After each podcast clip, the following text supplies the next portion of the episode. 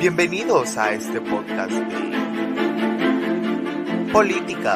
And we will make America great again. Deus, pátria, família. Muito obrigado. futuro nos pertenece a nosotros, a los patriotas, no a los globalistas ni a los separatistas. Y por eso decimos, Vox Plus Ultra, España Plus Ultra, España siempre, viva España. Religión, Te fue crucificado con él, para que el cuerpo del pecado sea deshecho, a fin de que nos sirvamos más al pecado. Sin esta mortificación inicial y radical. Si usted está jugando con todas estas cosas y no entiende la importancia de la cruz, usted no entiende lo que Cristo hizo. Usted ve a Cristo muriendo por usted. Si eso no quebranta su corazón de piedra, no sé qué lo va a romper. Nosotros no somos pecadores porque pecamos, sino pecamos porque somos pecadores por naturaleza. En el corazón de la teología reformada está la afirmación de que la teología es vida, porque la teología es el conocimiento de Dios. Y no hay conocimiento más importante que exista para informar nuestras vidas que el conocimiento de Dios. y conspiración. Así que sean bienvenidos a Política un poco más. Hola amigos de Política y un poco más, sean bienvenidos. Primer episodio de la segunda temporada. Hoy es 4 de enero del año 2023 y es un gusto poder estar con ustedes una vez más. Hoy tengo el agrado de tener otra vez a mi amigo Esteban Heredia. Gracias por estar acá. Ya sabes que es un gusto tenerte acá y para la audiencia supongo que también. Espero que también. Muchas gracias, Alejandro. Eh, saludos y feliz, bueno, buen año 2023. Y iniciando. ¿Esta es la segunda temporada ya del podcast o es la primera? Ya, ya es la segunda temporada. La primera se cerró en el último que fue Navidad y Apologética, donde eh, charlé un poco acerca de por qué los cristianos deberíamos de celebrar Navidad y un poco de la defensa de la fe. Qué lindo, qué lindo. Entonces, iniciando temporada y ¿cómo va a estar lo de hoy? ¿Lo cuentas vos?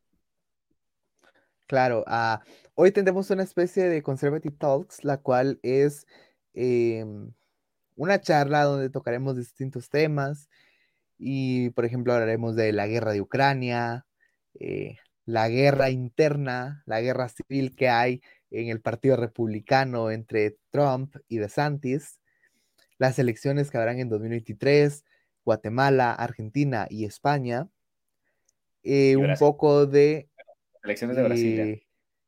del año pasado, un poco de la agenda woke que tiene Hollywood, lo que pasó en el año 2020 con Trump versus Biden y lo que volverá a pasar en el 2024, un poco de Bolsonaro, como dijimos, y por último, el mundo y su odio hacia Cristo y el cristianismo.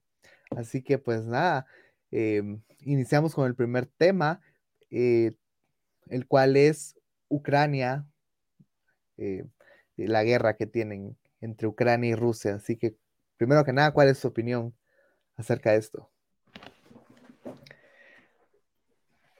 Eh, bueno, Ucrania.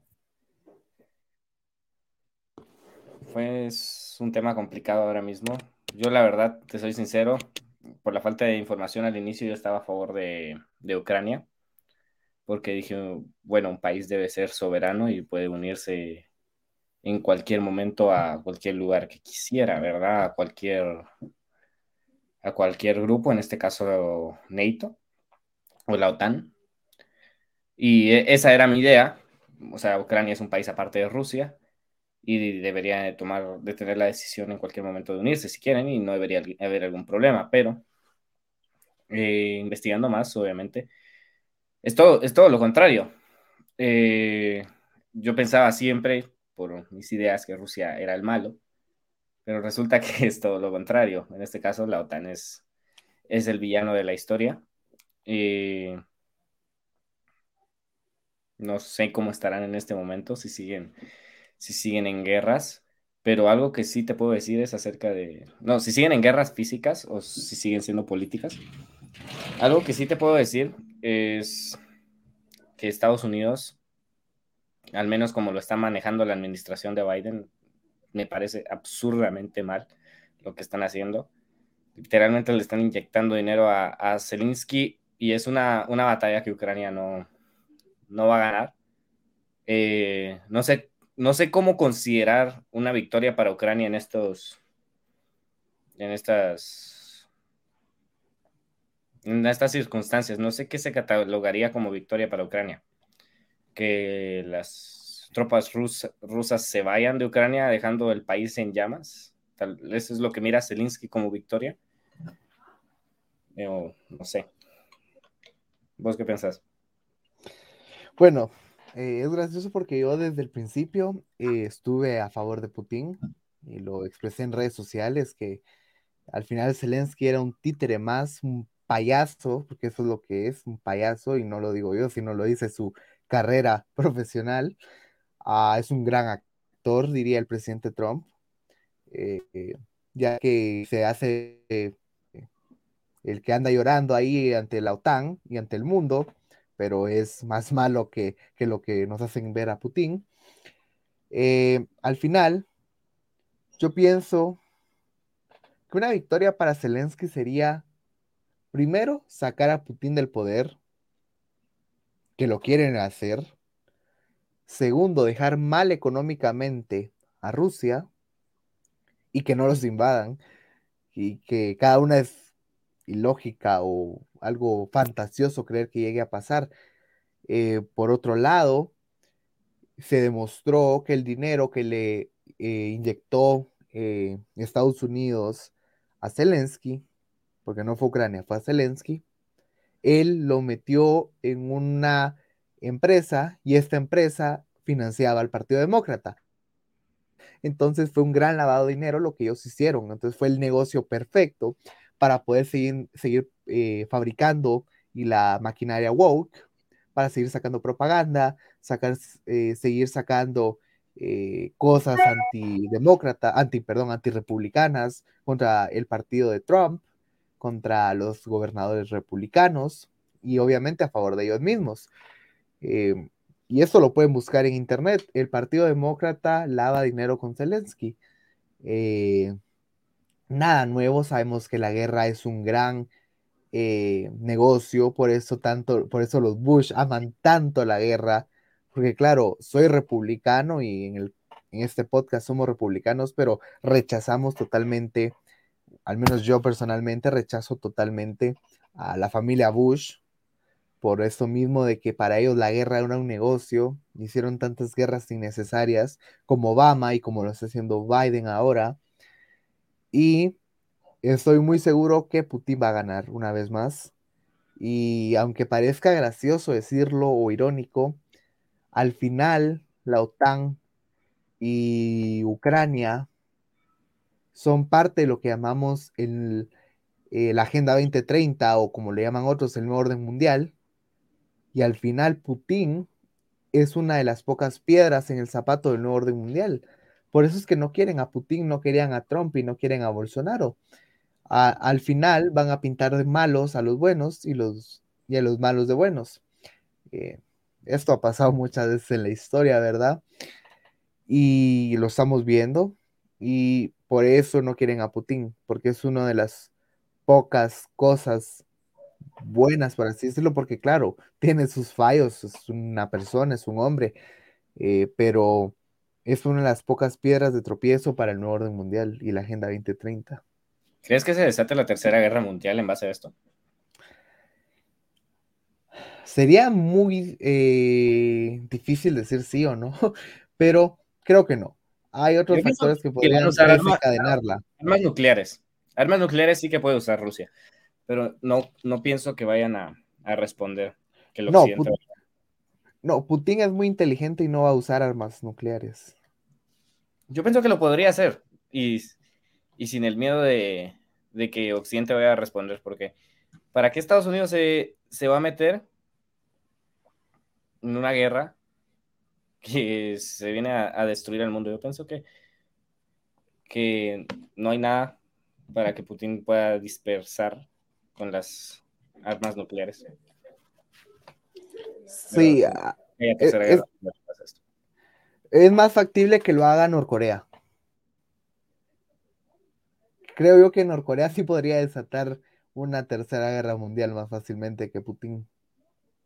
No, yo sé, pero yo, yo lo que estoy diciendo es que sí pienso que Putin tiene, bueno, hasta tiene, está en una buena posición para usar armas nucleares. Eh, aunque por otro lado también la OTAN anda influenciando que, es lo que quieren, ¿verdad? Con esa, esa pantomima que hicieron de, del misil en Ucrania. la verdad es que no sabemos. Eh, habrá que esperar a ver quién, quién gana. O sea, está obvio que, que Rusia no va a salir perdiendo. Esperemos, pero... Esperemos. y, y, para mí fue un, fue un show ridículo y burdo lo que hicieron Kamala Harris junto con Nancy Pelosi cuando ah, llevaron a Zelensky hace poco a, al Capitolio. Es un show ridículo. Que subieron la, la, bandera de Ucrania. Subir la bandera de otro país al Congreso de, los Estados Unidos es, como dijo un republicano en Twitter, traidores. Sí.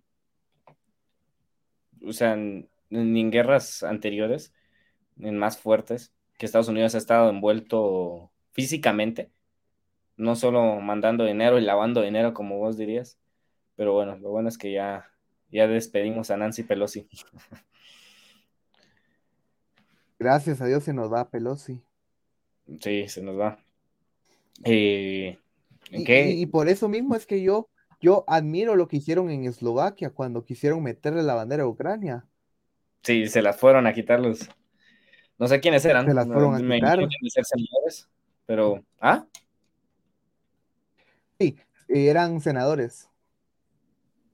Y, y, enarbolaron la bandera de su país. Sí, fue, fue maravilloso eso. Y en Estados Unidos no, y igual los traidores, estos republicanos que estaban votando a favor del. De los rhinos. Ajá, exacto. Darle el, este dinero a, a Zelinsky ahora que acaba de, ir a visitar. Llegó de visita al jefe. claro, es. Y eso es lo peligroso, que tenemos rhinos dentro del partido eh, republicano. Tenemos a un, aunque mucha gente diga que no, un Marco Rubio, que es Reino, los Bush, Reinos a morir, María Elvira Salazar, para quienes no saben quién es ella. Ella es una eh, representante por Miami, por el 25, por el distrito 25 de Miami. Eh, para quienes quieren conocer un poco más de la historia de María Elvira Salazar, les recomiendo la entrevista que tuve con Frank Polo el año pasado, donde mostramos algunas, bueno, él mostró algunas pruebas por qué María Elvira Salazar es una reino y es comunista. Ah, tiene una foto con Fidel Castro en su oficina, tiene una foto con, eh, si no estoy mal, con Chávez también y eh, ha, dicho reiteradamente que ella quiere que controlen las armas, que reúnen las armas, y por supuesto ha dicho que ha admirado al Che. Entonces, eso no es republicano, eso es comunismo infiltrado. Entonces, si quieren conocer un poco más de esa historia, vayan a ver el episodio que tuve con Frank Polo. Eh, lo encontrarán en, ya sea en Facebook, en Spotify o en YouTube. Pero bueno, sigamos con este tema. Sí, para terminar, ya que se están quedando pocos minutos, ¿qué desenlace miras para la guerra en Ucrania? Sé que es difícil decirlo, hay tantos factores, pero ¿o cuál sería tu desenlace ideal? Mi desenlace ideal sería que perdiera Ucrania y que a Zelensky lo metieran preso y le hicieran un juicio militar, no sé, es muy fantasioso pensar eso, pero que en Rusia le hicieran un juicio militar, una corte militar, eh, y que se demostrara al mundo que una vez más los medios y la política la no, perdón, la politiquería, porque política y politiquería son dos cosas distintas. Política es lo que hacemos acá, politiquería es lo que hace el Partido Demócrata. y entonces demostrar que los medios y la politiquería les han mentido una vez más a todos en la cara y se lo han creído. Cosa que es muy fantasioso de pensar porque aún seguimos, eh, ya es 2023 y aún siguen y siguen con las nuevas variantes y las nuevas variantes del virus chino. ¿Qué pensás de la, de la propuesta que dijo Elon Musk? Eh, si el, en comillas, problema era, era este pedazo de tierra, aunque estoy seguro que no. Es, va más profundo, pero si quieren resolverlo y si están diciendo que es por eso, ¿por qué no realizar votaciones y ver quién quiere ser parte de Rusia y quién quiere ser parte de Ucrania? Un... Se me olvidó cómo se llama un nombre baja, pero acá en Guatemala hicimos eso en el año 2018. Un plebiscito. plebiscito. Un, un plebiscito. Y ganó el, el sí, si no estoy mal. Que era para eso de pelear por Pelice. Así es. Totalmente a favor, que gane la democracia. Sí, yo pienso que sería una buena propuesta, aunque creo que los dos sabemos que, esas no son las razones al fondo de. Claro, y es que se descubrió, eh, obviamente esto no salió en los medios, ni saldrá nunca, que en Ucrania habían laboratorios donde se experimentaban con virus. Así que de ahí pudo haber salido algo, eh, algo así como Corinita. es verdad, puede ser. Moviéndonos de tema. Claro. Si no, hoy nos vamos a aventar la temporada entera. Hablando de Ucrania. Ok, Trump o de Santis. Bueno, primero. Que chocamos un poco los dos, ¿verdad? Claro, danos tu opinión, Trump o de Santis y por qué. No, a ver, primero que nada, no, soy anti-Trump, no me vayas a matar. Eh, me parece una, una persona maravillosa, ha sido un buen, un buen dirigente. Claro que tiene cosas malas, un poquito más imprudente de lo que me gustaría a mí. Eh, para mí, los dos es una buena opción. Los dos son, son patriotas, son dos buenos republicanos. Eh, por un lado, me gustaría de Santis, aunque me gustaría también que siguiera en Florida. Tengo sentimientos encontrados y por cualquiera de los dos me gustaría sería un ganar-ganar. Aunque sí que tengo algo que decir de Trump y es que tiene que tener un poco más de cuidado en lo que dice. A veces eh, genera realmente afectos, efectos en contra de movimiento conservador o del Partido Republicano por un tuit o no sé cómo se llama lo que, lo que pasa en Truth Social. Entonces. Un truth. Un truth. Así se llama. Un tweet. Un truth. Un truth. Un truth. Ok, pues pienso que debería tener más cuidado con eso, porque literalmente dijo que estaba dispuesto a, a mover la, la, constitución para que sacara a Biden y luego pues estábamos, estaban entrevistando a, a senadores republicanos en vez de, estaban preguntándoles si estaban a favor de Trump, a favor de, de desarmar la constitución temporalmente, como lo estaba diciendo él. Y, eh, eh, y ocultando la victoria esta de, de los archivos de Twitter. Claro, eh, entonces no te vas a comprar los NFTs. no, tampoco. No, gasto en estupideces. Procede a comprarse un Apple TV. De verdad. Bueno, uh, claro, eh, sí. Ah, no, y espérate, antes de que sigas, esto del NFT dijo que iban a hacer un gran anuncio. Todos estamos expectantes y te tira que va a empezar a hacer, a hacer publicidad con cartas, con NFT. Entonces, no, Alejandro. Esas son cositas que no, no me chocan con Trump. Eh, bueno, ahora voy a dar mi opinión. Eh, Trump o DeSantis. Bueno, la respuesta es clara, mil veces Trump. Ah, ¿Por qué? Primero creo y considero que a DeSantis todavía le falta un poco. Le falta un poco meterse eh, en el mundo de la política bipartidista. Y creo que a veces es un juega un poco con el patriotismo, pero también juega un poco con los rhinos. Hace poco estuvo con eh, Jeb Bush. Como dije anteriormente, ellos son rhinos a morir los Bush. Y creo que es un poco de trumpismo sin Trump. Es, como llevar las ideas de Trump, pero sin ser en la cara. Eh, no mucho me agrada la idea. Me gustaría más que él fuera el vicepresidente. ¿Te imaginas una dupla Trump-DeSantis Santis para 2024? Sería increíble eso. Eh, fijo, lo, vamos a votar, por supuesto. Eh, considero que DeSantis va a perder las primarias tal vez por mucho, tal vez por poco, pero las va a perder. Y eh, obviamente va a pasar Trump por ser el presidente. Eh, bueno, no el presidente, sino el, que era el presidente, o sea, ya estuvo experimentado y le robaron las elecciones, entonces es como... Las amañaron, no las robaron, pero La robaron. Ya, ya vamos a hablar de eso ahora más adelante. Es como The Last Dance que va a tener Trump.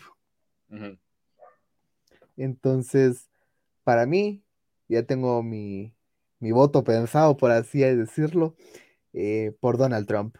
No, pero de igual manera, si, si DeSantis gana las primarias, lo votarías a él, ¿verdad? A ni modo, obviamente. Ah, prefiero votar a uno, prefiero votar a DeSantis que a Biden. No, pero ¿y si estarías de acuerdo con DeSantis para 2028? Para 2028, por supuesto que sí. A menos, a menos que se tirara Donald Trump el hijo de Trump. Sería genial. me, encantaría verlo a él en la presidencia. No, pero yo creo que todavía le falta un poquito, tal vez para 2032. Un él debería tirarse para el Senado o para, sí, para tener representante. Pero sí sería genial. Por supuesto. Entonces, creo que en este tema los dos estamos un poco de acuerdo, aunque yo estoy más del lado de, de que me gustaría ver, me gustaría ver cuál es la propuesta de, de Santis, no creo que sea tan mala como vos la pintas.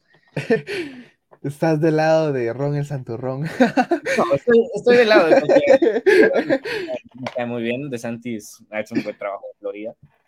Claro, me llega de Santis, pero no podés pelear contra el jefe.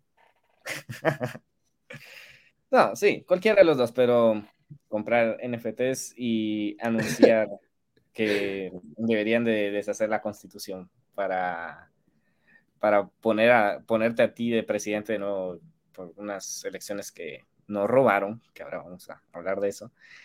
Eh, creo que, afecta un poco al Partido Republicano y, está bien que, que quede Trump, pero que se contrate uno de sus asesores de, de Truths, por favor.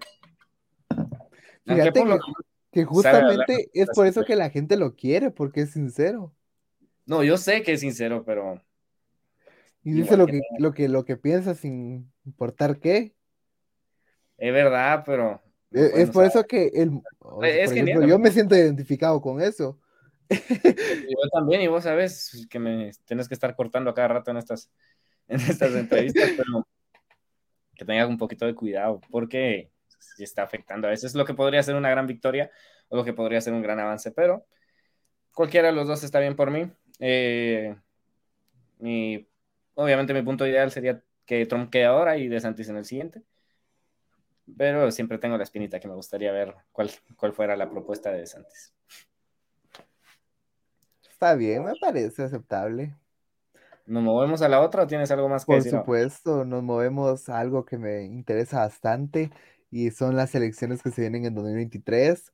Se viene Guatemala, Argentina y España. En España la tenemos clara, es Vox. Vox. No hay otro, solo queda Vox. En Argentina está clarísima también. Ah, Milei. Javier Milei. No Expert, no López Murphy, no Cristina Fernández de Kirchner, no Larreta, no Alberto Fernández, no otro, no Expert. Javier Milei. fijo. El peluca Milei. El peluca Milei. Y ahora en, Guatemala vamos a tener un poquito de, de En Guatemala sí ya, vamos a poner un poquito de... Vos, me estás tirando de un partido. Estás pintando el Ahí ya tenemos un poquito. ¿Puedes hablar de esto te regaña el papi? No, sé, no sé. creo que Guatemala está un poco difícil, pero tenemos una opción. Y tal vez tenemos una opción, más o menos. A ver.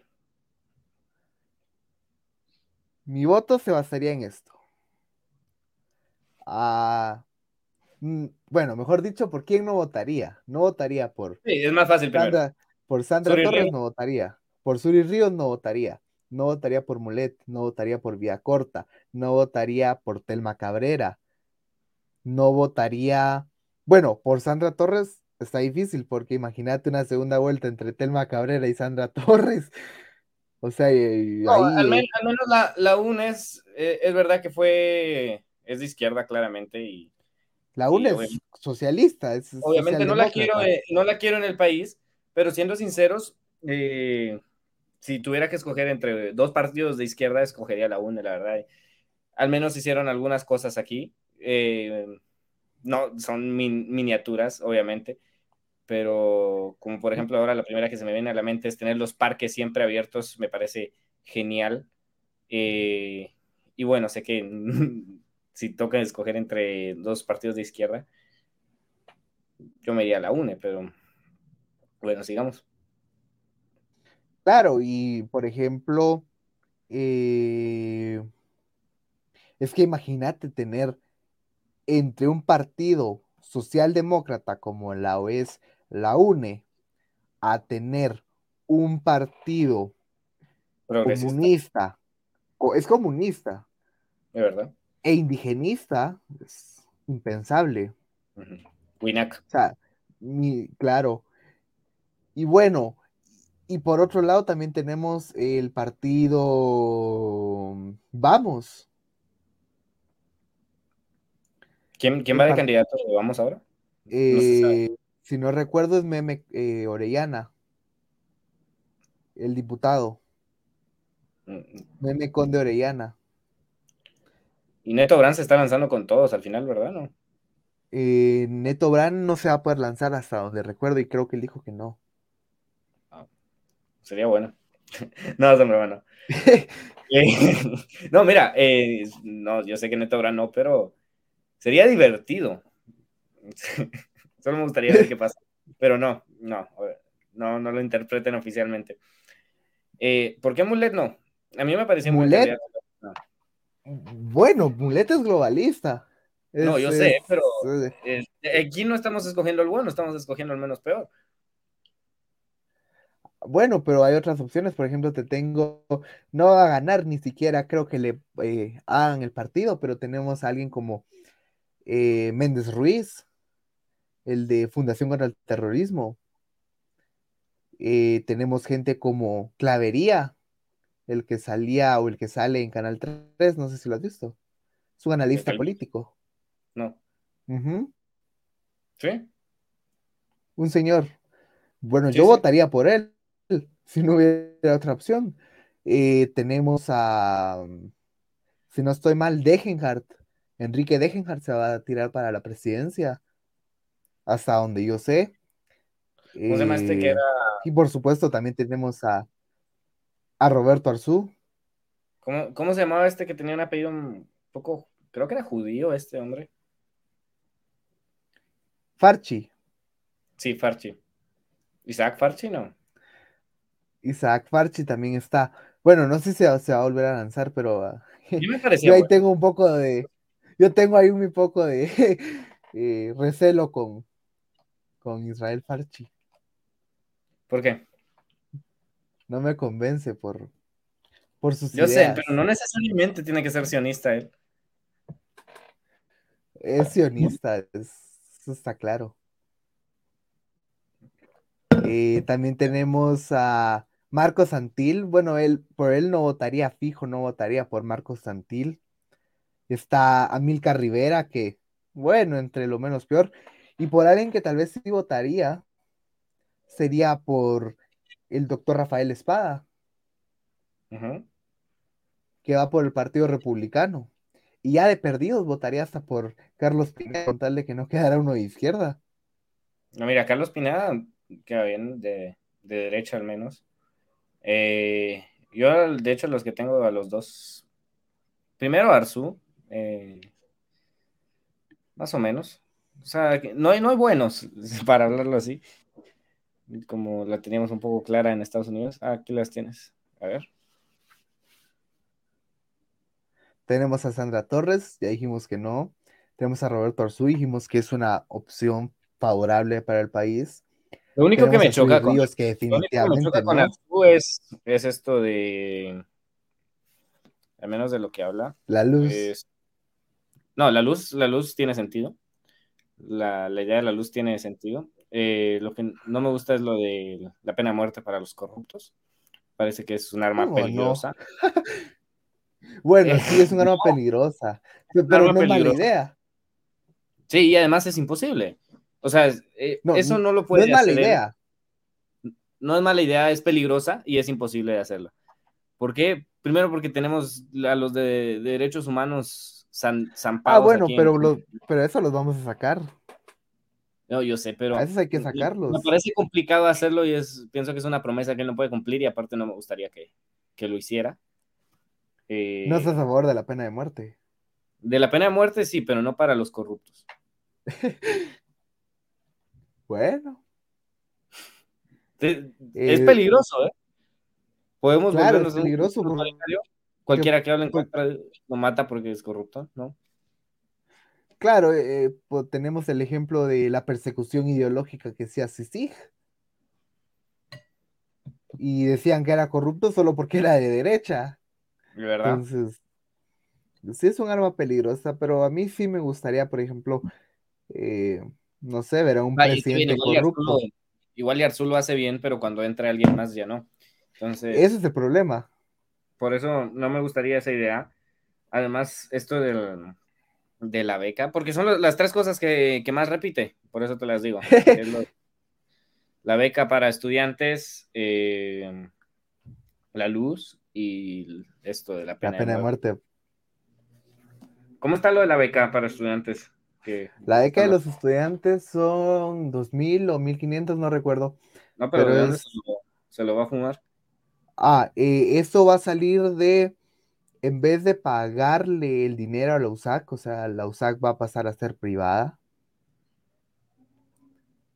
Entonces el dinero que se usaba para la USAC se lo van a dar a los estudiantes. Que tengan un promedio arriba, o sea, que no pierdan las clases y que iba a ser contraasistencia. Contra notas de asistencia. Claro, es como la idea que tenía el partido fusionista de, los vouchers.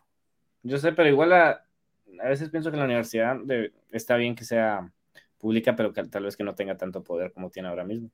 Que pueden meter hasta alguien en la corte, ¿no? Un juez. ¿Cuál es el derecho? Tienen, tienen el derecho a tener un juez. Eh, pero al menos de mi parte yo pienso que sí debería ser privada, igual que toda la educación debería ser privada en Guatemala. No, yo eh, igual póntelo a pensar, voy a sonar de izquierda, pero del lado de la gente del pueblo, toda la gente se va a Shela o a Guatemala a estudiar y a la Universidad de San Carlos. Entonces, Por eso te digo, si le das el dinero a la gente va a tener la opción de elegir. De verdad, pero no se lo van a dar a todos. Depende. Porque es que, mira, pues, de los impuestos le pagamos la universidad a varias gente que estudia en la USAC. Y supongamos el 50, es un ejemplo, no son datos oficiales, es un ejemplo nada más. Imagínate que el 50% sí vaya a estudiar y el 50% no. O sea, estamos regalando el dinero por gusto. En cambio, si lo hacemos en esa idea de contranotas existencia, o sea, que alguien que se esfuerce, alguien que sí necesite la ayuda, porque al final es una ayuda, sea la universidad gratis o sea eh, los vouchers o la beca, al final si en verdad lo va a necesitar, es porque lo, si en verdad lo va a aprovechar, es porque lo necesita, porque quiere salir adelante. Porque a mí de qué me sirve tener una universidad pública y tener un montón de vagos, un montón de zurdos, chairos que se mantienen en manifestaciones, que se mantienen borrachos o con drogas o yo qué sé, porque esto no es secreto para nadie que en la USAC pasan las cosas más locas que uno se puede imaginar que pueden pasar en una universidad. Eh, entonces, le pagamos también la educación a esa gente y ellos no lo están aprovechando. ¿Cuántos, no, no sé si conoces los eternos estudiantes, que son ya gente mayor que siguen ahí, siguen ahí repitiendo año tras año? Sí. Por el simple hecho también de estar influyendo políticamente y ya no estudiar, ¿verdad? Claro. Eh, creo que es, es, algo que hacen bastantes, pero bueno, me choca un poco esa idea, pero sí, entre todos ellos igual yo votaría por, por Roberto Arzú. Eh, tiene algunas buenas propuestas, no, no creo que, la, que vaya a cumplir todas, pero eh, al menos no va a dañar, ¿verdad? No, y, y, por lo menos sí se ha definido de derecha, ¿no? Miras que cuando fueron las elecciones en Brasil fue el único candidato de Guatemala que le mandó apoyo a Bolsonaro. Fue, es el único candidato que se ha opuesto a la Agenda 2030 y lo ha hecho públicamente, mientras que tenemos gente como Suri Ríos que está, no se ha pronunciado a favor, pero claramente ella ha mm, hablado ciertos temas a favor, como la educación sexual integral, eh, el aborto, eh, no lo ha dicho explícitamente, pero lo ha dado a entender. Pero es que esto de privatizar la universidad, perdona, es algo como lo que hicieron, lo que hizo su papá eh, con la energía eléctrica y al final el que se quedó con la con el negocio fueron, fueron la misma familia, ¿verdad? Entonces, eh, eso es lo que me choca un poco, pero bueno, habrá que ver. Tocará ver. Yo, yo, votaría por él, estamos de acuerdo en eso, pero hay, hay cositas. Seguimos ahí tenemos al robaniños de Edmond Mulet. Eh, como dije, es, es eh, globalista, es parte de, de, la Agenda 2030, por supuesto, trabajó en la ONU. Eh, luego tenemos a Telma Cabrera, Manuel Villacorta, Alfonso Alonso, este que no tiene partido, Antonio, Antonio Malof, Malouf, eh, Amilcar Rivera, Manuel Conde, que es este señor que dije que es diputado, el doctor Espada. ¿No está Carlos Pineda en la lista? Bien, acá está. Ahí está, ya, lo vi, ya lo vi. Es verdad. Yo votaría por el doctor Espada. Si no llegase a participar Roberto Arzú o, si no pasara la segunda vuelta, votaría por, por el doctor Espada o por Enrique Degenhardt. Aunque Enrique Degenhardt creo que no va a participar porque Unionista se unió a, a Valor. Bueno. Y ahí están los demás. Vamos a, tener que hacer un podcast repasando a cada uno. Eh, claro. Ahora, ya cuando estemos más cerca de las elecciones, como hablábamos, ¿verdad? Ahora ya que tengamos los candidatos y los partidos claros. Es verdad, es verdad. Ahora vamos a un tema que la verdad es el que más, uno de los que más me emociona, antes del último. Y es el de Hollywood Woke, ¿verdad? Claro. Eh, tengo que hablar, ¿verdad? Supongo. Bueno, Hollywood Woke. Eh, creo que se ha probado ya que al público en general no, no disfruta las películas woke y no solo porque la gente lo diga, sino por los ingresos y por el nivel de taquilla que llega a esas películas. Pero siguen produciéndolas y siguen empeorando, por así decirlo, y haciendo más explícito cada vez eh, no solo lo LGBT en las películas, que tal vez es lo más notable, sino lo ambientalista, lo, no sé cómo decirlo, lo Black Lives Matter, eh, y cada vez siguen agregando y agregando. Antirracista. Antirracista. Y siguen agregando cada vez más cosas, ¿verdad? Entonces, su meta me parece que ya no es hacer dinero porque pues el income ya lo tienen. Como vos mencionabas, también puede igual que se ha redirigido un poco de dinero para eso porque está pasando lo mismo que con los, que con los nazis, que sigues eh, metiendo información, sigues llenando a la gente de que eso es lo que está bien, eso es lo que pasa en Estados Unidos, sigues metiéndole la cabeza de que la mayoría de gente está de acuerdo con eso y las personas simplemente van a ir aceptándolo o como es lo que más veo que está pasando, que es que ya les da igual, eh, no les importa estar de un lado o de otro, sino que dicen que cada persona puede hacer lo que quiera y eso es lo que ellos quieren hacer y es por eso que siguen lanzando películas, quieren normalizar eh, eso, incluso para los niños, ya podemos ver Toy Story, por ejemplo, que creo que ha sido las más explícitas eh, y ya, ya venía haciéndolo Disney antes. Eh, a ver, Big, no, ¿cómo se llama esta red? De la peor película de Pixar que yo he visto. literalmente habla de que tienes que desobedecer a tus papás, que eres libre, que tu cuerpo es tu decisión, lo dice, literalmente dice esa frase al final de la película como para el recuerdo mi cuerpo, mi decisión. Eh, Luca, antes eh, nos van a decir locos, pero no sé, me parecían homosexual la pareja que querían ir influyendo ahí. Y bueno, eso es lo que viene haciendo Disney ahora. Y todo eso para culminar con, con esta de, de, Toy Story, ¿verdad? Con el beso, la de Lightyear. Solo te estoy repasando las tres o cuatro películas más recientes de Pixar, ¿verdad? Claro. Y, y, sin, y no hay que olvidar los cortos que han sacado para Disney Plus. Claro, los, ah. los, A mí me gustaba verlo porque era, era arte de, de, animación, como lo que los Sparks, lo que mostraban los estudiantes de, de animación, hasta que, que empezaron a, a bombardear con, con, estas, con estas cosas, ¿verdad? Claro. Y por ejemplo, tenemos un, el A de Madrine en la película de Pinocho. Ah, la que está en Netflix, yo no la he visto. No, la, no hombre, no, no, no, no, no. No, la de Guillermo del Toro no, la de Disney. Ah, ok, ajá.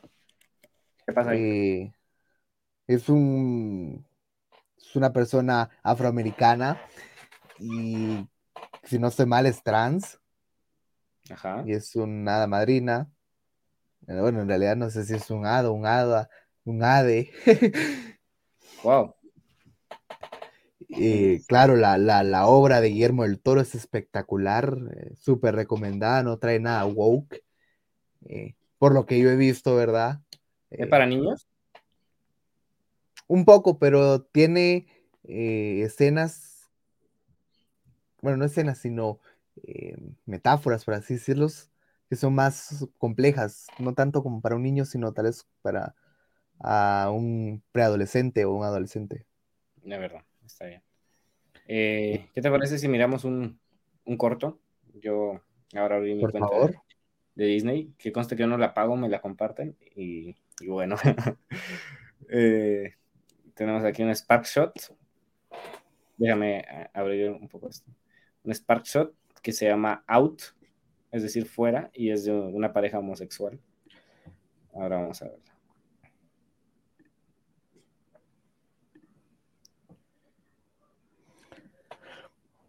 Ah, tengo que abrirlo con, Chrome.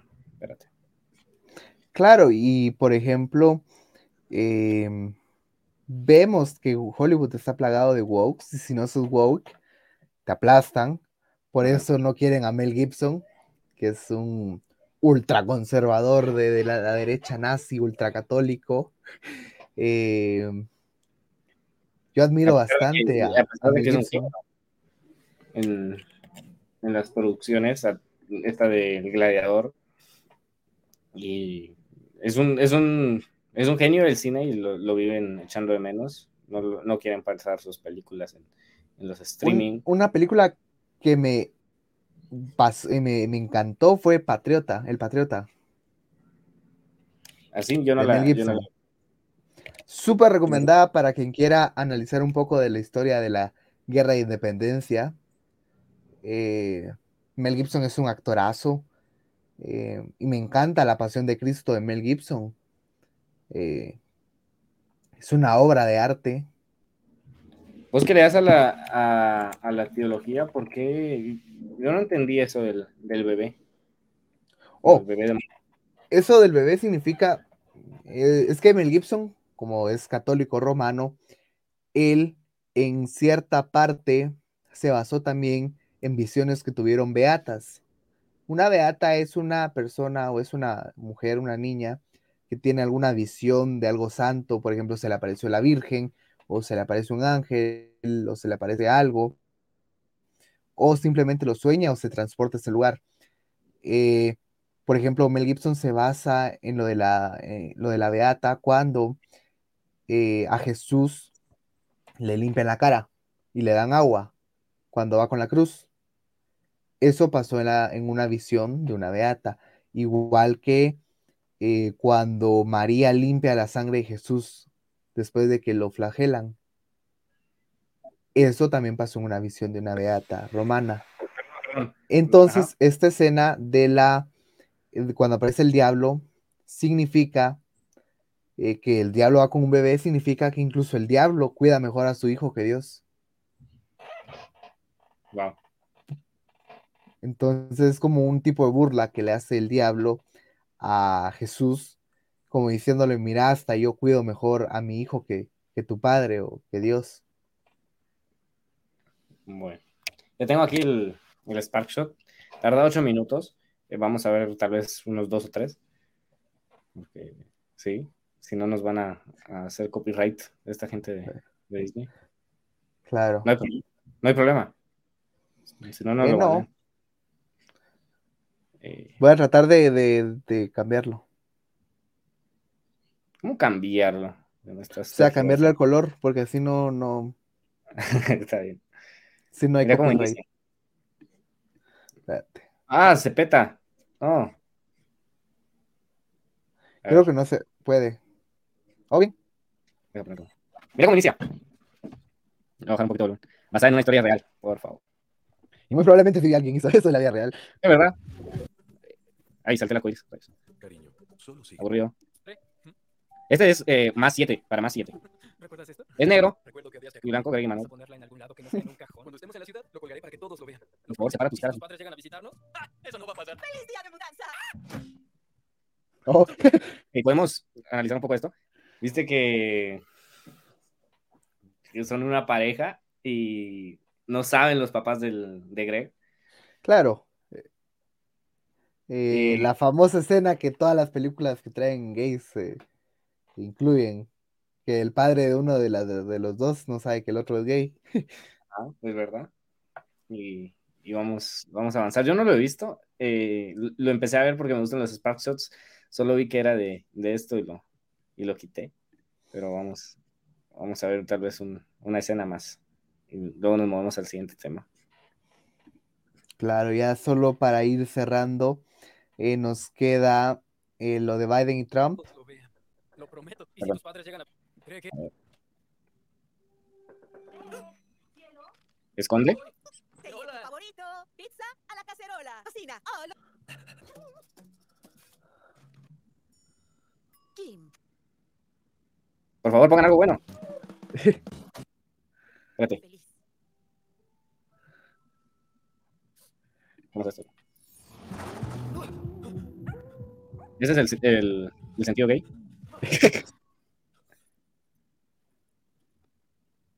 ¿Qué pasa contigo? Muestra la foto, ¿eh? Nada. ¿Listo? No. ¡Qué asco! ¡Ah! No, ¿qué pasa? Nos van a... a sus- Claro, y esto es para siete años, entonces están diciendo que esto es normal y que no pasa nada, porque al final todos terminan felices tomando cocoa. Lo aceptaron.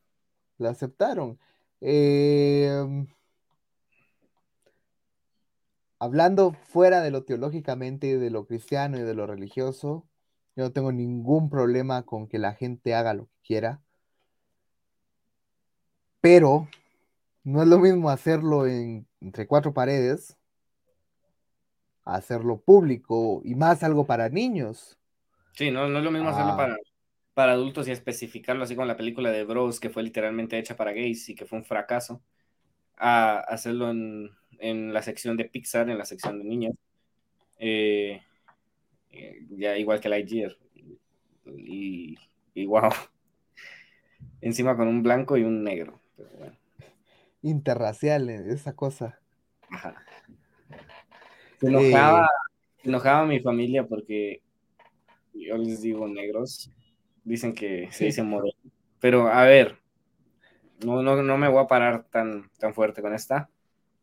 Pero pienso que es hasta racista no decirle negro a una persona. Sí, porque entonces estás implicando que ser negro es algo malo, Exacto. es algo es, negativo. de verdad. Es como, como últimamente se, se ha puesto de moda que de decir que es racista decirle chino en la tienda. Así. No, no, yo no lo había Sí, escuchado. en, en Twitter los, los, los chairitos andan ahí llorando porque dicen es que es racista decirle chino al de la tienda. Los- es gracioso porque cuando vas a la tienda y por ejemplo acá, acá hay una cerca y venden fruta, verdura, carne y todo eso. Cuando le preguntas si mira ahí la carne, anda con el chino. Hasta entre ellos mismos se dicen chino. Entonces, ¿Verdad? eso es Sigamos ridículo. con el tema de Biden de Trump. Y viene uno de mis favoritos, el cual es Biden, Sleepy Joe, Let's Go Brandon, Joe, contra... Vamos, Brandon. Me cae bien Brandon. sigamos. Ay. Entonces está Biden Trump, 2020, 3 de noviembre. Las elecciones no fueron robadas. Las elecciones fueron amañadas. Robar ¿Cuál es las, la diferencia? robar las elecciones es robar los votos, falsificar los votos. ¿Eso pasó? No, los votos fueron legítimos. Lo que no es que fue influenciada, fue silenciada no solo por Twitter, sino por todo, por la televisión, para apoyar al Partido Republicano. La- los votos a favor de, de Biden están, pero hicieron todo tipo de trampas para que... Cla- claro, pero por ejemplo tenés irregularidades como que a las 2 de la mañana en Georgia se fue la luz y cuando la regresó máquina- la luz, ¿Verdad? cuando, la, cuando regresó la luz, Biden ya iba por la cabeza, mientras que antes de que se fuera la luz, Trump iba a la cabeza. Y eso ya pasó aquí en Guatemala. Ah, cuando Álvaro Arzú quedó, estoy hablando de allá en el 95, en no sé qué momento la luz se va y todos los del partido PAN ganaron. Todos los diputados del partido PAN ganaron en ese sector que se fue la luz. E iban abajo en las elecciones. Obviamente no estoy hablando de la presidencia, sino de los diputados. Y en algún momento tocaremos, tocaremos ese tema en el podcast con mi amigo el licenciado Daniel Díaz de cómo se robaron las elecciones en Guatemala eh, en el 95, eh, porque su papá fue candidato y a él le robaron las elecciones.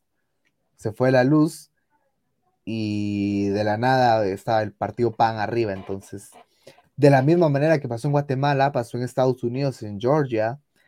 Eh, también tenemos en Maricopa, que se demostró que sí hubo fraude, que sí hubieron votos que no eran legítimos y un montón de pruebas que no quisieron eh, aceptar. Por eso yo he dicho que Amy Coney Barrett traicionó a Donald Trump, porque ella teniendo las pruebas sabiendo que él apoyó para que llegara donde estaba, simplemente decidió negarle la oportunidad de tener una audiencia ante la Corte Suprema de los Estados Unidos.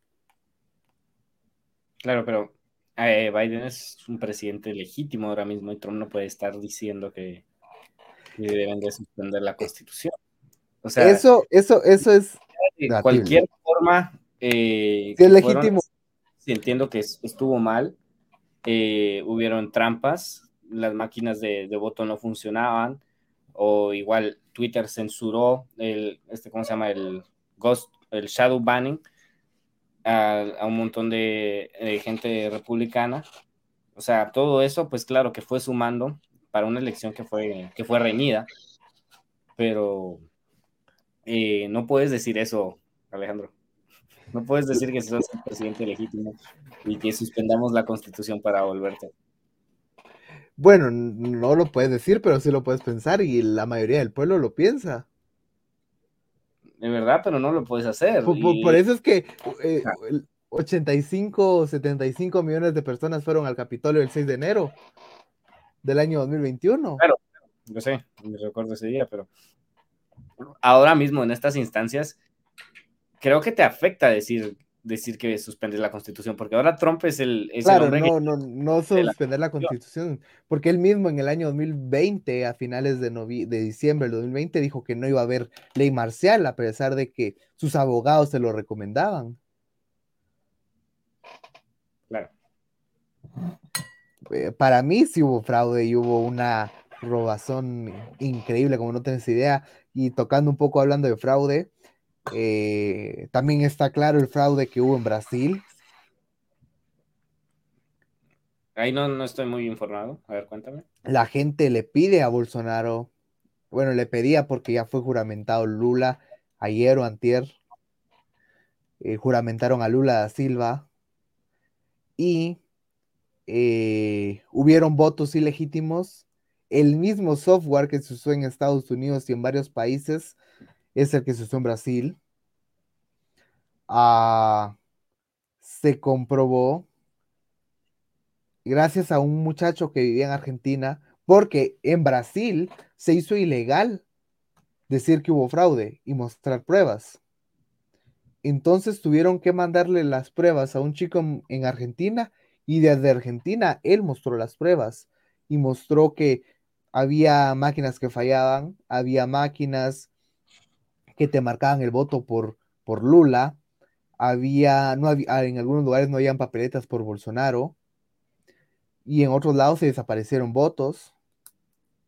Eh, la misma artimaña que usaron en, en algunos estados de Estados Unidos, eh, como lo fue en Georgia, en Wisconsin, que se pudo ver cómo se perdieron algunas papeletas o cómo sacaban papeletas de cajas misteriosas, porque hay videos y todo eso. Lástima que Twitter lo censuró porque se perdieron los videos, pero me imagino que el Partido Republicano los ha de tener. Y pues nada, sabemos que usaron eh, el coronavirus como excusa para poder hacer los votos por correo. Y los Entonces, votos por correo no van a ser seguros. y, los y se sabe que los votos por correo no son seguros. Ajá. Entonces, es, eso fue lo que pasó, eh, tanto en Estados Unidos como en Brasil. Y creo y analizo que este año va a pasar. Este año, eh, con un grupo de amigos, los del Conservative Corner, estamos analizando y hemos venido analizando desde noviembre que nos van a volver a encerrar. Nos van a volver a encerrar en este 2023 por el coronavirus. Y muy probablemente Pero yo no creo que se pueda. ¿Crees que se pueda? Bueno, mira las noticias. No. Bueno, en las noticias todos los días desde que empezó noviembre, ya iba a finalizar el año, empezaron a tirar propaganda a lo full por todo esto. eh, empezaron a tirar propaganda para que te vacunes, para que uses mascarilla, para que uses distanciamiento social. Empezaron a hablar doctores en la televisión, recomendando todo lo, lo mismo que ya sabemos y que no funciona. Y eh, míralo, en los próximos meses muy probablemente Yamatei va a empezar a salir con mascarilla. Cuando Yamatei salga con mascarilla es que se viene que va a volver a ser obligatoria. Porque ya pasó en agosto, si no mal recuerdo que fue obligatoria. No, yo entiendo Y- que, que Yamatei lo puede hacer, pero mi pregunta es, ¿crees que el pueblo haga caso? Sí, Será. Estoy muy seguro que el pueblo haría caso. Solo leerte los probó, comentarios. Ya probó sin mascarilla y, se dio cuenta que, que no pasa claro. Pero date cuenta, por ejemplo, a, salir aquí y anda, vas a ver que hay cinco de cada 10 personas con mascarilla, entonces imagínate que sea obligatoria. A ver. O sea, acordate que todo lo que es obligatorio la gente lo va a acatar porque si lo dice el gobierno es por tu bien.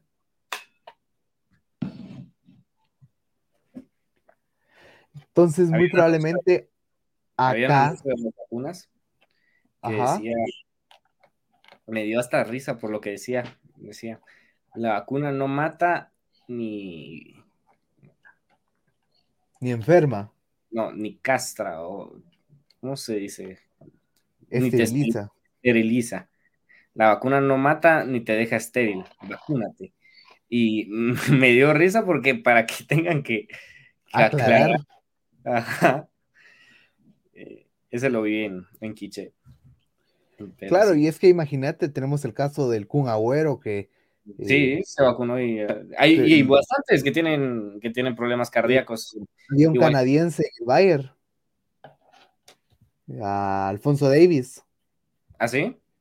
Sí, él se vacunó y eh, aún juega, pero es riesgoso.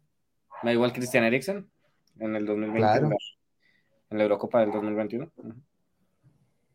Claro, y hay varios ejemplos así, no solo de futbolistas, también hay eh, eh, tenistas, golfistas, etcétera, etcétera, etcétera. Tenemos un jugador como Kimmich que no confía en las vacunas y no se ha vacunado y eso le trajo muchos problemas. No solo Kimmich, también tenemos un Cristiano Ronaldo, eh, el Kun Agüero ahora que está contra las vacunas. Y todo esto nos tendemos a pensar, ¿por qué? Ahora los doctores recomiendan hacerte una prueba y si tu prueba sale mayor a 200, me- que mejor dejes el deporte. Ah, entonces, ¿por qué? Te dicen que los paros cardíacos ahora son por el cambio climático. ¿Qué cambio climático va a haber, por favor? Nos decían que había calentamiento global y que todos nos íbamos a morir de calor y que los osos polares en, en los polos. Ah, vayan a ver cómo está Boston, Nueva York, ah, incluso Florida, que está un poco frío. Claro, ¿qué calentamiento global me están Ahora, hablando? ahora en República Dominicana se congeló un río. ¿Qué calentamiento global? Sí. Eh, a ver, pero volviendo a lo de encerrarnos, no sé, no sé si nos pueden cerrar. Eh, es una, puedo usarlo como estrategia ya que ahora vienen las elecciones, ¿verdad? No, cre- eh, obviamente- no creo que sea a, hacer, a tirarse su segundo término. No creo que, que tenga el carácter para hacer esto el, el Yamatei. El- Pero El claro, problema es que, que- que Miguel Martínez va para un cargo fuerte. Sí, ese es el problema también otro progresista. Claro, está, está mal otro progresista, pero claro que lo pueden ser, influenciar para el partido, para que gane el partido, vamos ahora, pero Claro, y es que Amatei que una, la gente se vuelva a encerrar. una excelente estrategia. Jaló a 200 y algo alcaldes para asegurar los votos.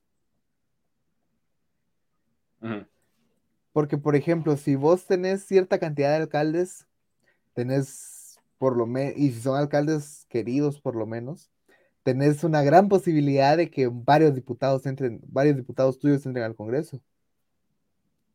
Porque la gente vota por el mismo partido, Sí. cosa que yo no recomiendo votar por el mismo partido en todas las papeletas. Y el problema es que las papeletas aquí van juntas, o sea, te venden el paquete. Claro, No, no puedes escoger por nombre. Mm, O sea, y la mayoría de personas no se da tiempo para estudiar. eh, claro. Y, por ejemplo, cuando quedó Aldo Dávila, él no salía en la papeleta. ¿Ah, no? no salía en la papeleta. Aldo Dávila no salía en la papeleta. Él quedó por porque la gente votó por Winac. No sabían que iban a votar por él. Yo tengo un conocido ahora que va para segunda casilla de diputado de WINAC. Tuve una conversación ahí, te, te prometo que me, me, me sostuve bastante para no, para no generar controversia, pero sí.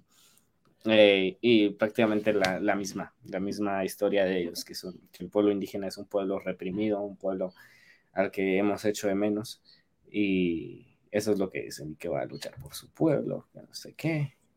Pero bueno. El indigenismo a flor de piel. Claro. Y, y por otro lado, eh, yo también tengo varios conocidos que se van a lanzar para, para candidatos, ya sea por listado nacional o por primera casilla. Ah, por otro lado, yo recomiendo que cada quien eh, estudie el partido y si no le convence votar por el mismo candidato para diputado que por el mismo del mismo partido para presidente, no lo haga. Puede hacer sin- libre. ¿Ah?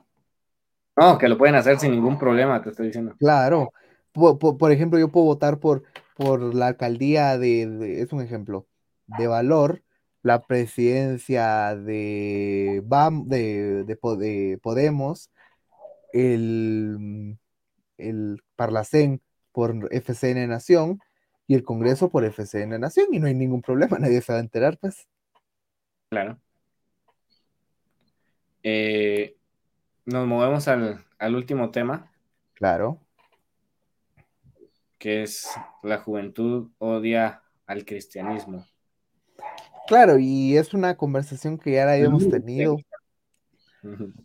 Es que la gente, todo el mundo, cuando digo, ahora que digo todo el mundo, si es todo el mundo, no es una figura representativa para referirme a un grupo.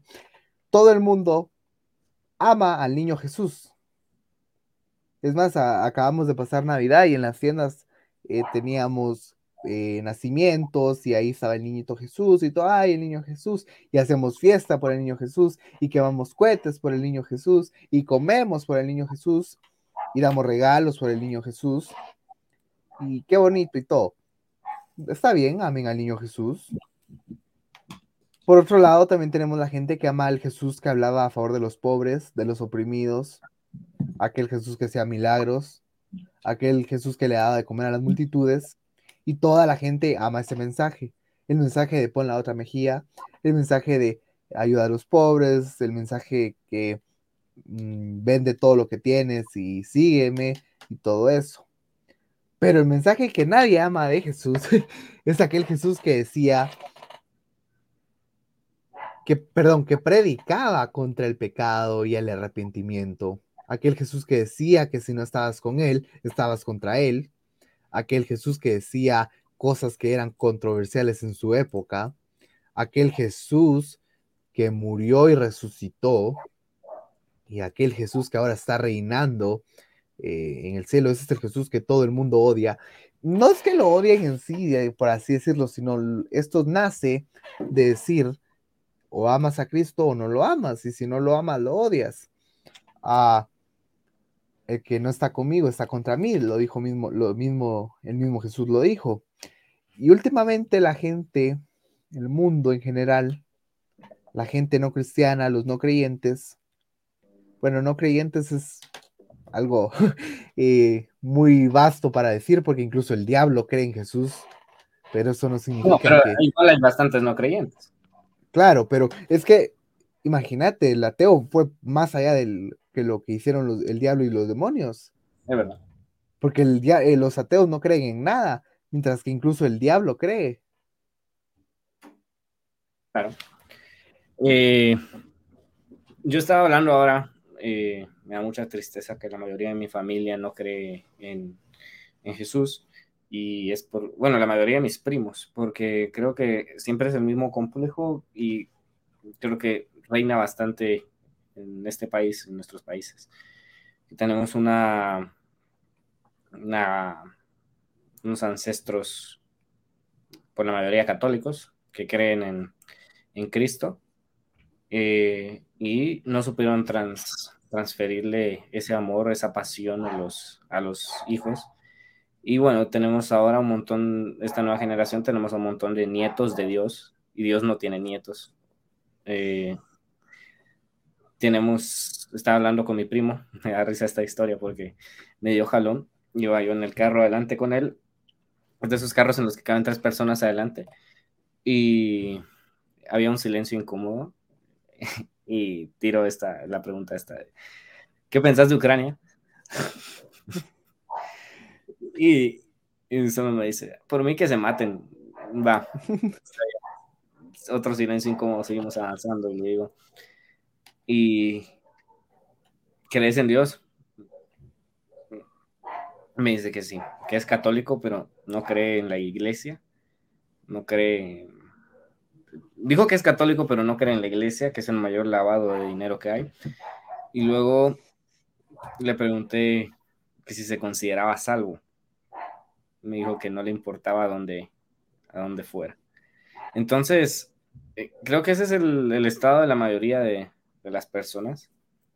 Eh, les gustan las traiciones.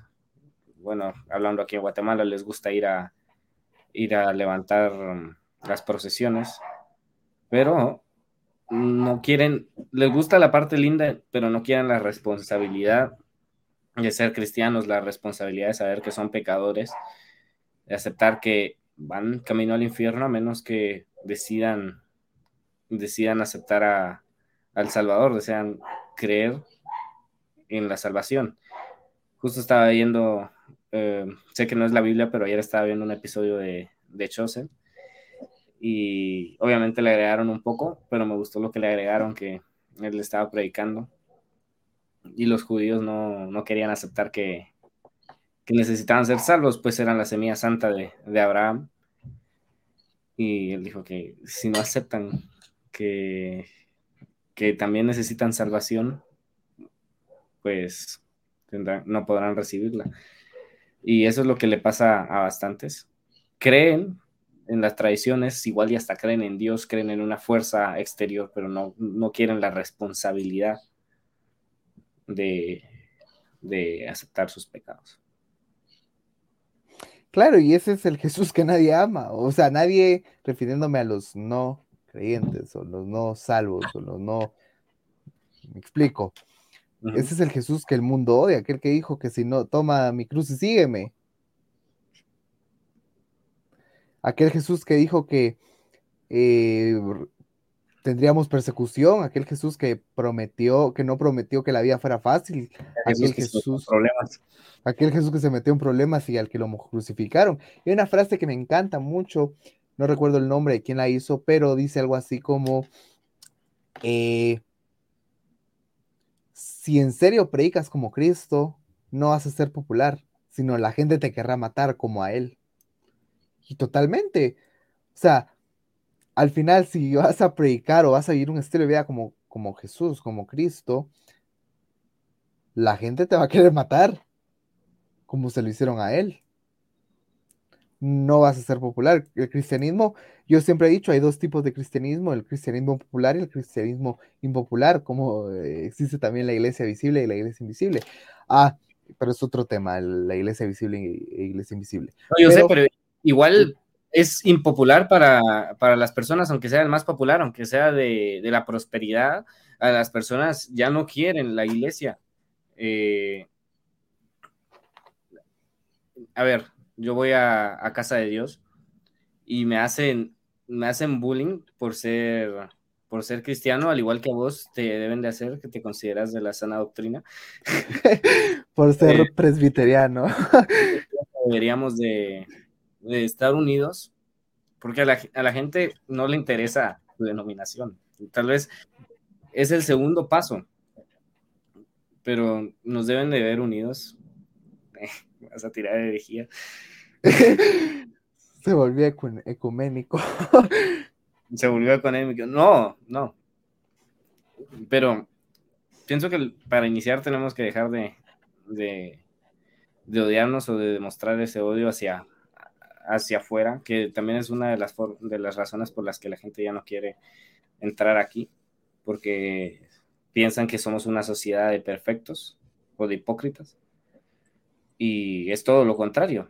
Eh, todos tenemos algo oculto, todos somos malos, ya sea, seas eh, presbiterano, calvinista, arminiano, todos somos malos. Y no sé qué decir. Todos somos malos menos, menos los pelagianos.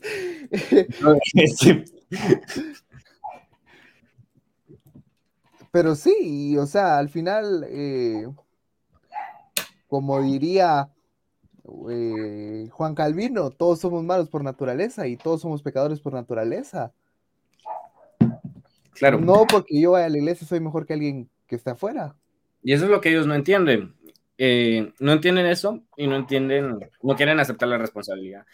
Y no entiendo por qué. Tal vez repartimos mal el mensaje. Tan fácil es entregar eh, tus pecados y aceptar que eres malo. Pero como vos decís, lo difícil es seguirlo después. Porque no se queda en... Claro, eres, eres salvo una vez que, que aceptas la salvación, que te arrepientes de tus pecados, pero no acaba ahí. Tienes que seguir. Obviamente las obras no te van a, a dar la salvación, pero no te puedes quedar así, no es el, no ese es el, el chiste, no ese es el enfoque. Claro, porque si no caeríamos en eso que se llama antinomianismo, que es no importa cómo vivas, al final, si ya te salvaste, te salvaste. No, eso no, no, no. Eso No, y, y me parece que es así, aunque, aunque vos no creas que sea así, me parece que es así, pero ese no es el propósito. Para, para mí, y como diría a Lutero, la vida cristiana, eh, no, perdón, la vida del cristiano se basa más en Cristo que en el propio humano, porque yo no hice eh, nada más que pecar para que, o sea, lo único que yo hice fue pecar y lo único y lo que hizo Cristo fue morir por mis pecados, entonces lo que contribuyó fue en mi pecado, que fue necesaria la salvación de Cristo. Claro. Entonces, al final las obras nos salvan, pero una Creo que, creo que es lo que, lo que les asusta y lo que los aleja. Eh, también piensan que somos tontos, somos unos borregos, eh, que ya quedó en el pasado esto. Y no sé por qué, tal vez se les hace más fácil etiquetarnos, a debatirnos, o a tal vez simplemente conocer la lógica de esto. Claro, y lo- muchos dicen que, que- Cristo no existió y que solo es un relato de la Biblia. Pero, por ejemplo, yo les podría citar un, un libro de un griego en el cual él se burla de los seguidores de Cristo, que es de la época de, de Cristo, y los llama tontos que siguen a un hombre, un maestro en el desierto y da las especificaciones de Cristo. Entonces, no lo dijo un cristiano, lo dijo un griego que se está burlando de ellos. No, y hay más, hay más manuscritos que prueban la existencia de, de Jesús, Claro. Prueban de Sócrates, de Plato, de, de Aristóteles. Entonces, lo que le huyen es a la responsabilidad que tiene el no ser salvo. Y eso y la responsabilidad que tiene de ser salvo, de, de seguir el camino, de no quedarte así. Claro, y es que al final el camino no va a ser fácil como ah, no es que te volviste cristiano y ya todo es color de rosas y tu vida, es- tu vida es más fácil, no es más difícil. Ahora Más difícil. vivís con la, con la responsabilidad de que cada vez que pecas te hace sentir mal, Claro, el Espíritu Santo te, eh, te el, la- el convencimiento de pecado.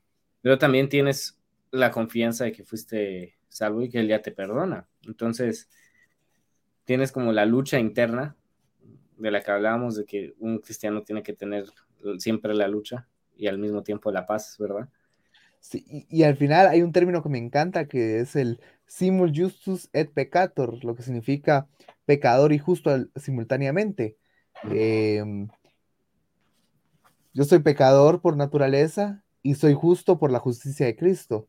O sea, al momento de que soy salvo, mi pecado se le transfiere a Cristo y la justicia de Cristo se me transfiere a mí. Al final, eh, contrariamente a Roma, que ellos creen que es por obras y que la persona verdaderamente es justa y que Dios solo está diciendo algo obvio.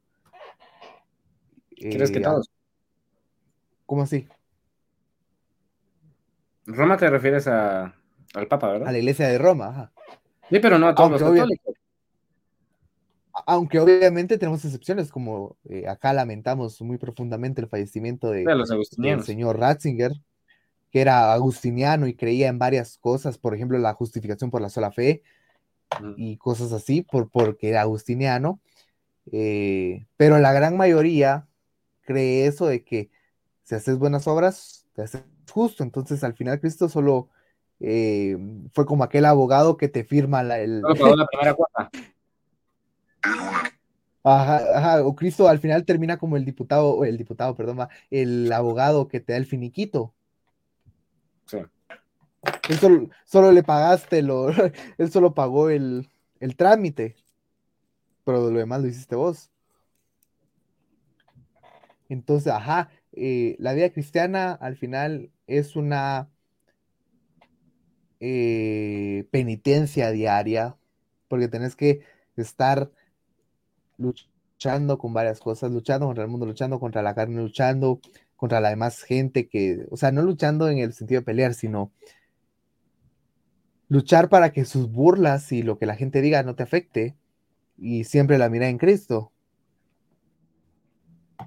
Siempre tratar de, de predicar, de ser un ejemplo para ellos, de mostrarles que, Claro, que están equivocados, que no eres, no eres aburrido, no eres un retrógrada, no, no eres tonto.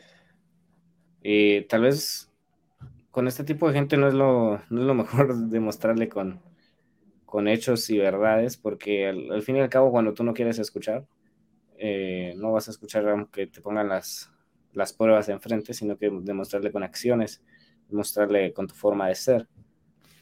Y, y creo que eso es, eso es lo que hay que hacer con este tipo de personas. claro. Y pues bueno, ya para ir cerrando, me gustaría que te despidieras y le dejaras un mensaje a nuestros oyentes. Bueno, eh, muchas gracias de nuevo por la invitación, primero a vos Alejandro, y gracias por si te aventaste esta hora y media de, escuchar. Eh, siempre es un placer estar aquí, eh, aprendo cosas con vos, me encanta hablar aquí y, y bueno, ha sido un placer hablar de, desde Ucrania a Trompo de Santis, que nos chocamos un poquito ahí, en las elecciones de Guatemala, que prácticamente nos saltamos las de América, pero estuvieron interesantes re- rebasa- repasando algunos candidatos, discutiendo un poco acerca de Arzu. Espero volvemos a hacer un, un episodio un poco más detallado acerca de eso. Hollywood Woke, siempre tengan cuidado. Eh, yo no soy de la idea de dejarlo de ver todo, pero tal vez sí dejarlo de, de patrocinar. Y claro, de tener- financiar. Y claro, tener la madurez de, de separar las cosas, ¿verdad? Y obviamente con los niños, ¿no? No te metas con los niños. Eh, Biden versus Trump. Buen tema, me divertí bastante ahí con vos, Alejandro. Creo que nos alarga- fue el que más nos alargamos. Y, y bueno, este juventud y al cristianismo. ¿Qué les puedo resumir? ¿O ¿Qué mensaje les puedo dejar? Nada más que hablando de esto de juventud y al cristianismo, no lo hagas tan complicado, mantén la salvación simple. El mundo quiere, o la juventud ahora mismo quiere escuchar un mensaje simple, porque si le mandas todos los argumentos de una vez, se van a asustar. Y entonces, simple y, y vamos avanzando por el camino estrecho. Ha sido un gusto hablar contigo hoy, Alejandro, ser parte del primer episodio de esta temporada y espero sigamos en futuras ocasiones. Claro, y muchísimas gracias. Primero que nada, gracias por estar acá y por eh, tu tiempo, lo que dijiste acá. Eh, totalmente hay que dar un mensaje simple. Al final me recuerdo de aquel sermón del hombre de la cruz, me dijo, me dijo que era bienvenido. Es que al final lo que no, no te va a salvar saber la doctrina, no te va a salvar saber eh, muchas ramas teológicas. Al final lo único que te salvar es Cristo. Eso no quiere decir, eso no quiere decir que no es importante estudiar esto, pero principalmente lo único que te va a salvar es Cristo y nada más que Cristo.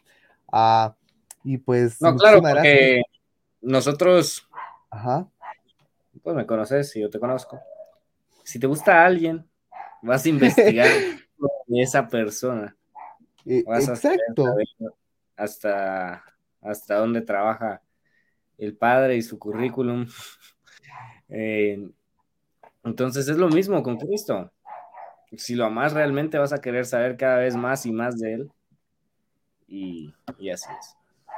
Totalmente, y como diría Arceus Sproul, A mucha gente no le gusta la teología porque divide, pero al finalmente la teología es el estudio de Dios, entonces la teología es vida, porque es el estudio de Dios y es el estudio que más nos debería importar, porque como dijiste, cuando nos interesa a alguien, investigamos todo acerca de esa persona.